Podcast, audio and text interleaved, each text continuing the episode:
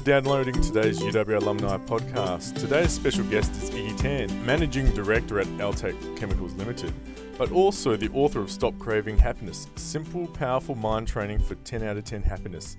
Iggy, how you doing? Afternoon, Josh. How are you? Very well, very well.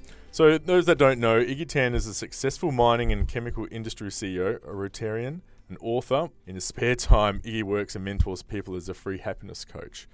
So, Iggy, I'm really keen to hear more about the book.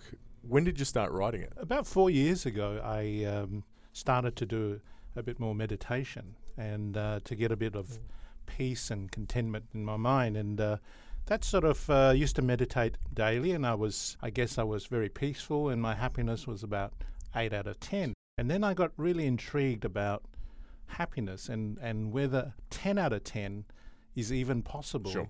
in this uh, very hectic uh, environment we live in. What do you think? Do you think 10 out of 10 is possible? Personally, I don't, because the only way is down. I'd rather be around that mark you were before, eight or nine. You know, Yeah. I'm like, yeah, it's pretty good. You know, your goal is to get happier, but Yeah. I, I don't know. I mean, I think that's a question for everybody to Yeah. answer, isn't it? And I guess a um, bit of background, you know, I've, I've suffered on a couple of occasions with uh, depression, and I guess a couple of teenagers that also suffered from mental illness. Sure. And, and, you know, uh, and some were suicidal in that process. So uh, the, the idea of mental illness was a uh, uh, intriguing topic and, and happiness. Did it all start from home? Was it I've got to do this for my family? Uh, no, I, I, I mean the f- the, f- the family. Um, uh, obviously, mental illness is a big issue. Mm. Nearly 350 million people around the world suffer from either depression or, or anxiety, and and in Australia it is a big issue. So, uh, the the topic was at the forefront, and so in the whole process of looking at happiness, I, I wondered whether this 10 out of 10 happiness was even possible. And the first thing I discovered was uh, what is happiness? You know, we all aspire to be Mhm. happy, and there's thousands of books and blogs out there uh, on the pursuit of happiness, but nobody seems to be able to get to this ultimate 10 out of 10 happiness. Yep. And uh, so what I discovered was, you know, what is the definition of happiness? I mean, have you got a, a, a definition of what happiness is? Well, for me, happiness. I mean, I guess as a recently married man, my happiness is a happy wife. Happy It's a- wife, happy life. sounds corny, but Yeah. as long as my wife's happy, my family's happy. I Yeah. mean, you know, as long as we've got our health, Yeah. life is pretty good. But I also know that I do have it pretty good. I'm pretty pretty lucky. Not everyone else is as lucky as I. Yeah. So so the definition I had to come up with basically, and it's my definition in the book, is basically four words that describe what happiness is: peace, contentment, joy, and bliss. So they tend to suggest sort of an inner happiness rather than uh, uh, an expression of happiness, you know, like excitement or cartwheels and so on. Yeah, because you've talked about in some of your talks that you know there's many surveys out there that are measuring happiness and they're concentrating more on the external rather than the internal. Are many of these surveys flawed because of that? Well, the the first thing I discovered was, and maybe I, I wonder whether you agree with the idea that happiness is an internal state of mind. Do you do you Abs- agree? oh, I'd absolutely 100 percent agree yeah. with that. So I think most people, when I talk to them, they say, when I say happiness is an internal state of mind, everyone nods and say, yeah, Mhm. absolutely. Uh, and then the, the next thing is how do you measure happiness? Because in continuous science, if you, uh, you you need to measure something in order to improve it. And as you say, a lot of the surveys out there talk about external things. You know, they have questions like, "Are you happy with your job? Are you happy where you live? You know, ha- Mhm. are you happy with your salary, and so on." But that's sort of external things. If we if we know happiness is an internal state of mind, and if you are happy in your mind, you are happy. How do you measure that internally? And what I discovered was very simply, you ask somebody, "What's your inner happiness score out of 10? Mm-hmm. Right. So if I ask you, "What's your inner happiness score out of 10? What's the first number that pops into your head? Eight. Well, that's your score. Mm. Okay. And there's no judgment about it. That's where you are. And um, what's intri- intriguing is that people have very definite numbers in their head about where the happiness is. Some will say two, some will say four, some will say six, and some even use a decimal place, 7.25.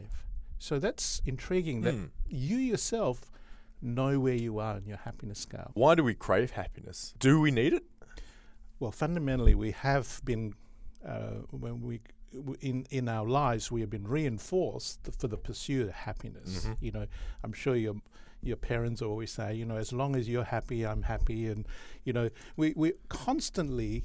Uh, waiting for all these things, events, and things around us to meet those expectations, and then we'll be happy. You know, so I'll be happy when this happens, or Mm. I'll be happy when uh, when my, son gets a job, or Mm. I'll be. So we're constantly pushing our happiness out into the future. And it's uh, interesting you're saying that because you're we're pushing it out, but it's all these external factors, aren't they? Not the internal factors. and how often do those external factors actually meet all your expectations? virtually impossible, isn't Exactly, and so, and even when you get there, you have more uh, desires and Yeah, cravings that you want to meet. So we never get to the point where we're actually peaceful, contented. Mm-hmm. uh, and and uh, joyous. So that was the the journey. Now, what I discovered in this journey was some basic philosophies, very ancient philosophies, and you may uh, agree with it or disagree with it, but cravings and aversions create unhappiness or Mhm. turbulence Yep. in your mind. So cravings are anything that you want, desire, could be physical or non-physical. And uh, if you think about all your thoughts during the day, you have a lot of cravings and desires. You, you know, to get here on time, Mm. to be liked, to sound good on on the podcast. you know, all those things are going through your mind. Aversions are anything you're you fear of. You fear, Yep. you worry about, you you get frustrated, and so on. Those things create mental turbulence. Uh, and then unhappiness. So, do you agree with the, the concept? Yeah, I do, and I think that's probably uh, maybe why you probably looked at the meditation side of things, wasn't it? Yeah, so so I, I thought that meditation, uh, you know, could ultimately lead to this ten out of ten happiness, but I also realised that long-term meditators don't actually get to this ten out of ten. Did you now? I'm curious about that. Did you survey people in regards to that? We're just talking to people, and Yeah. I thought, well, there's got to be something else that will drive to ten out of ten happiness, not just pure. So you, you weren't in a class just with a notepad writing people's answers. Had a survey monkey out No. there with the iPad. No, no. So, so then, um, if if you agree that cravings and aversion creates mental turbulence Mm. or unhappiness, Yep. The the philosophy that follows is that if you can get rid of cravings and aversions in your mind, you can then be happier. Mm. Do you agree with that? Yeah, yeah, totally. But the question is, how do you do it? Yeah, that's that's the that's the million dollar. That's why people need to buy your book, isn't E- it? Exactly. No, but the the proceeds of the book actually uh, supports uh, Rotary. I'm a Mm. Rotarian, and also supports RUOK. But what I discovered was that, you know, to get rid of cravings and aversions, do I have to give up everything, go and live on the top of a mountain and meditate all day? We we don't have that luxury. Mm. We have families, we have mortgages, and we've got you know things to run and so on. So the question, I, I thought, well, maybe I could actually get rid of the cravings and aversions in the mind rather Mm. than the physical side. Sure. And so what I came up with by accident, a simple technique, which actually started to shift people's hap- my So my happiness went from eight out of ten to ten out of ten. Wow.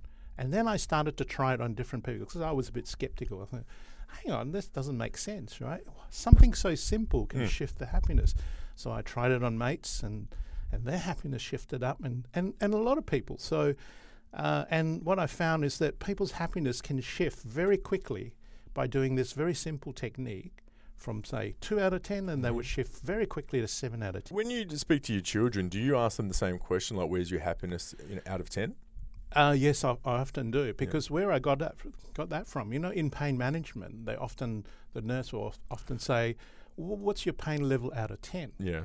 Uh, they don't say, "How are you feeling?" because you say, "Fine," you know. So they want to, to see where you are on that. Are, are you intrigued to find out how you actually get rid of your cravings and aversions? Oh, always. I'm always. I'm I know with my mindset a lot of the time, I struggle to sometimes sleep at night because there's so many things going through my through my head. Yeah. So that's one one of half the reasons why getting you in today. You know, Yeah. Just finding finding the answer. Yeah. So what, what I discovered was very simple. You identify those cravings that you have, you grab it. So I mean, you, if you can't hear me on the podcast, but Ima- imagine just grabbing that thought in front of your head and then throwing it away. Mm. Okay, grab and throw. So let me show you a bit how you do it. So my cravings to be liked is gone, right? My cravings to be successful is gone. My cravings to be financially secure is gone. My cravings to be a good father is gone. My cravings to be a good husband is gone. My cravings to lose weight is gone. My cravings to be healthier is gone.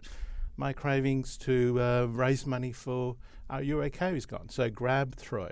Okay? Yeah. And then we move on to uh, aversions, and the biggest aversions in human beings is actually fear. Okay? So let's grab some of the fears, all right? My fear of failure is gone. My fear of dying and leaving my family on their own is gone. My fear of not having enough is gone. My fear of uh, people judging me is gone. My fear of my fear of my parents dying one day is gone. So you go on to fears, Yep. and then you go on to what worries you, and then frustrations. Now takes you a minute, right, in the morning, Mm-hmm. but something I don't know why it works, but you start to uh, clear these negative thoughts from your head, and what feels is just peace and contentment. So people that have been doing this exercise just one minute a day uh, they feel so much more contented. The happiness score is like nine out of ten. They don't worry about things anymore. And um, why it works, I don't know. And I don't really care. But I know it works and it, it helps a lot of people, particularly people that are suffering. So in the book, you'll see Mm. that. Uh, you know, there's people there that have, you know, there was a lady that had uh, breast cancer. She lost a job. The husband lost a job, and sh- she, we, I showed her the technique. She was two out of ten on the happiness scale, and after doing the technique, she was seven and eight. Has, has anything changing on the outside? No, No. She has breast cancer. Yep. They don't have a job. They can't pay their bills. So it somehow detaches the external to your internal state of mind. It's just amazing how something like that, so simple, a minute a day, can have such a big impact. Now, with those cravings, it can't just be, I guess, a fix that day. Like, is it a daily routine that people need to consistently do? Well, what, what, as I was doing that, what did you you think? Well, sounds a lot like the cravings I have. you know what? We're all human beings, and and we have the same cravings, similar cravings and and fears. And as Mm. you sweep those things away, and and generally I say, use the same list. Mm. All right, just use the same list every day, and then you will start to find other things. Uh, deeper down that you've been suppressing. Now it's a bit like uh, brushing your teeth, right? You clean your teeth from plaque to give you good dental health. Mhm. You need to sweep all these things that are holding you back uh, in your conscious and subconscious mind. And, and by sweeping that away, you just achieve pure peace and contentment. Do you think people aren't probably putting their happiness as a priority as it is as simple as brushing your teeth, that we need to start making that time each day for our happiness as well?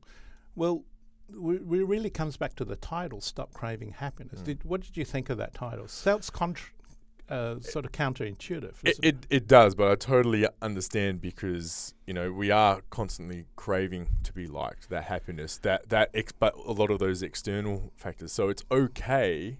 I guess it's like you know it's okay to not be okay. So it's okay to not crave happiness. the the pursuit of happiness or Mm. the craving for happiness creates unhappiness. Does that make sense? Correct. Because it's a craving. Yeah. Correct? Yep. So that's what I tell people to do is sweep the craving away for Yeah. happiness. So my craving to be happy is gone. My craving for my family Mhm. to be happy is gone. My craving for my wife to be happy is gone. So as you sweep that away, you stop Mm. chasing happiness and the title says stop craving happiness and essentially just be. You know, so Yeah. the pursuit of happiness Mm. creates more unhappiness, Yeah. if that makes sense. Yeah, yeah, absolutely. Now, w- one thing I'm really, really keen to to discuss as well, I guess, one of the external factors, because for a lot of people that listen to this podcast are on social media quite heavily. You know, averages an hour and a half a d- day. It's continually to grow each day.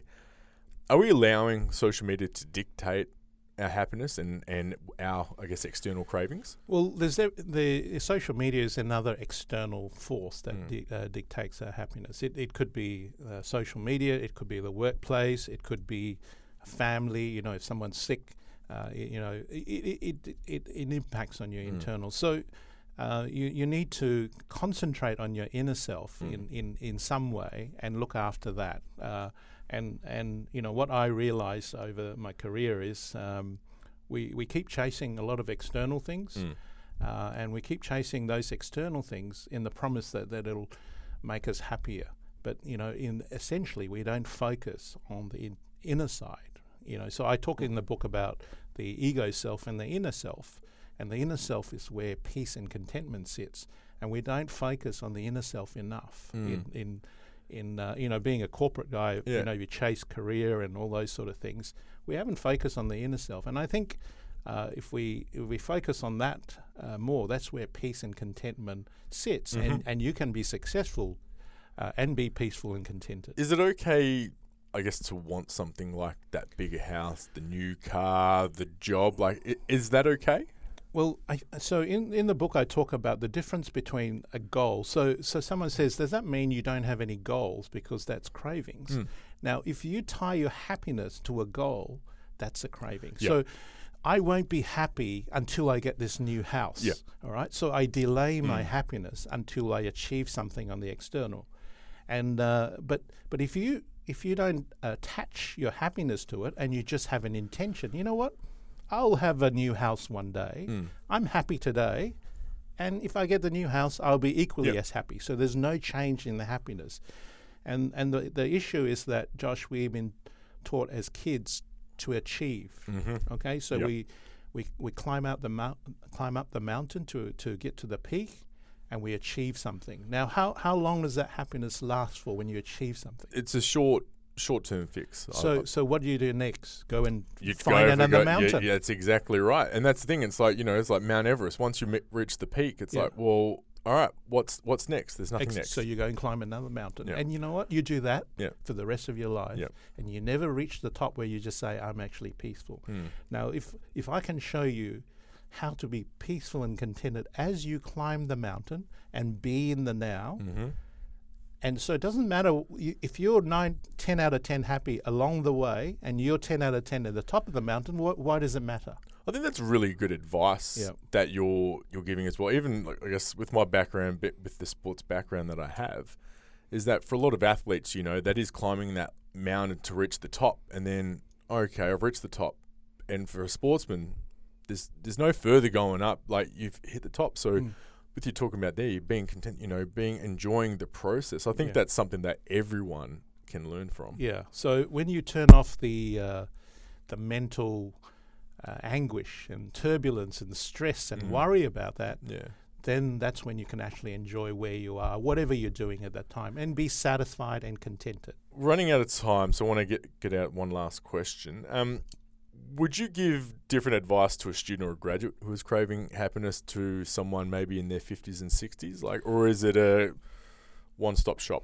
I, I think um, I think it doesn't matter where you're in your life. Sure. You're you you you're constant, you know, wanting to be Mhm. peaceful and contented. I think Yeah. everybody wants to be contented. Yep. Uh, and if you can be contented at 18 or or 60, why why does it matter? Do you Mm. actually have to suffer for 50 years to discover that actually happiness was actually within you Mm. and not somewhere outside? Is it is it hard for like something with, when with your, with your children? Do they know what happiness is?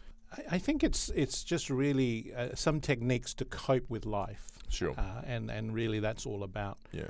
Uh, and and you know, not all like my kids use the technique. Yep. Uh, some do, and that's okay. You know, and um, and if you can actually use it and deal with life with Mm. all the challenges and this, and you are actually peaceful and contented Mm. going through life, and all the the challenges of career and so on. Well, why wouldn't you? Exactly. Yeah. I feel like we can be talking about this forever. I've got many more questions, but we've reached the time now. Iggy, how can people find your book? Well, the book's on um, Amazon and Booktopia, so you, you can search that. It's online, uh, and all the, as I said, all the proceeds go to uh, Are You OK and Rotary. So thank you for your time, Josh. no, thank you. uh, And you've also you also wrote another book as well, haven't you? well, uh, it, it's a, actually a management book. Yeah. It's called uh, Ban the Performance Appraisal, and and fundamentally, it's all about uh, the way we manage people. Mhm. Uh, fundamentally, we manage people based on an American system, and it's all about um, individual performance. And and uh, the book talks about really uh, re-looking at the whole thing, getting back to basic management, and be closer to the, your people.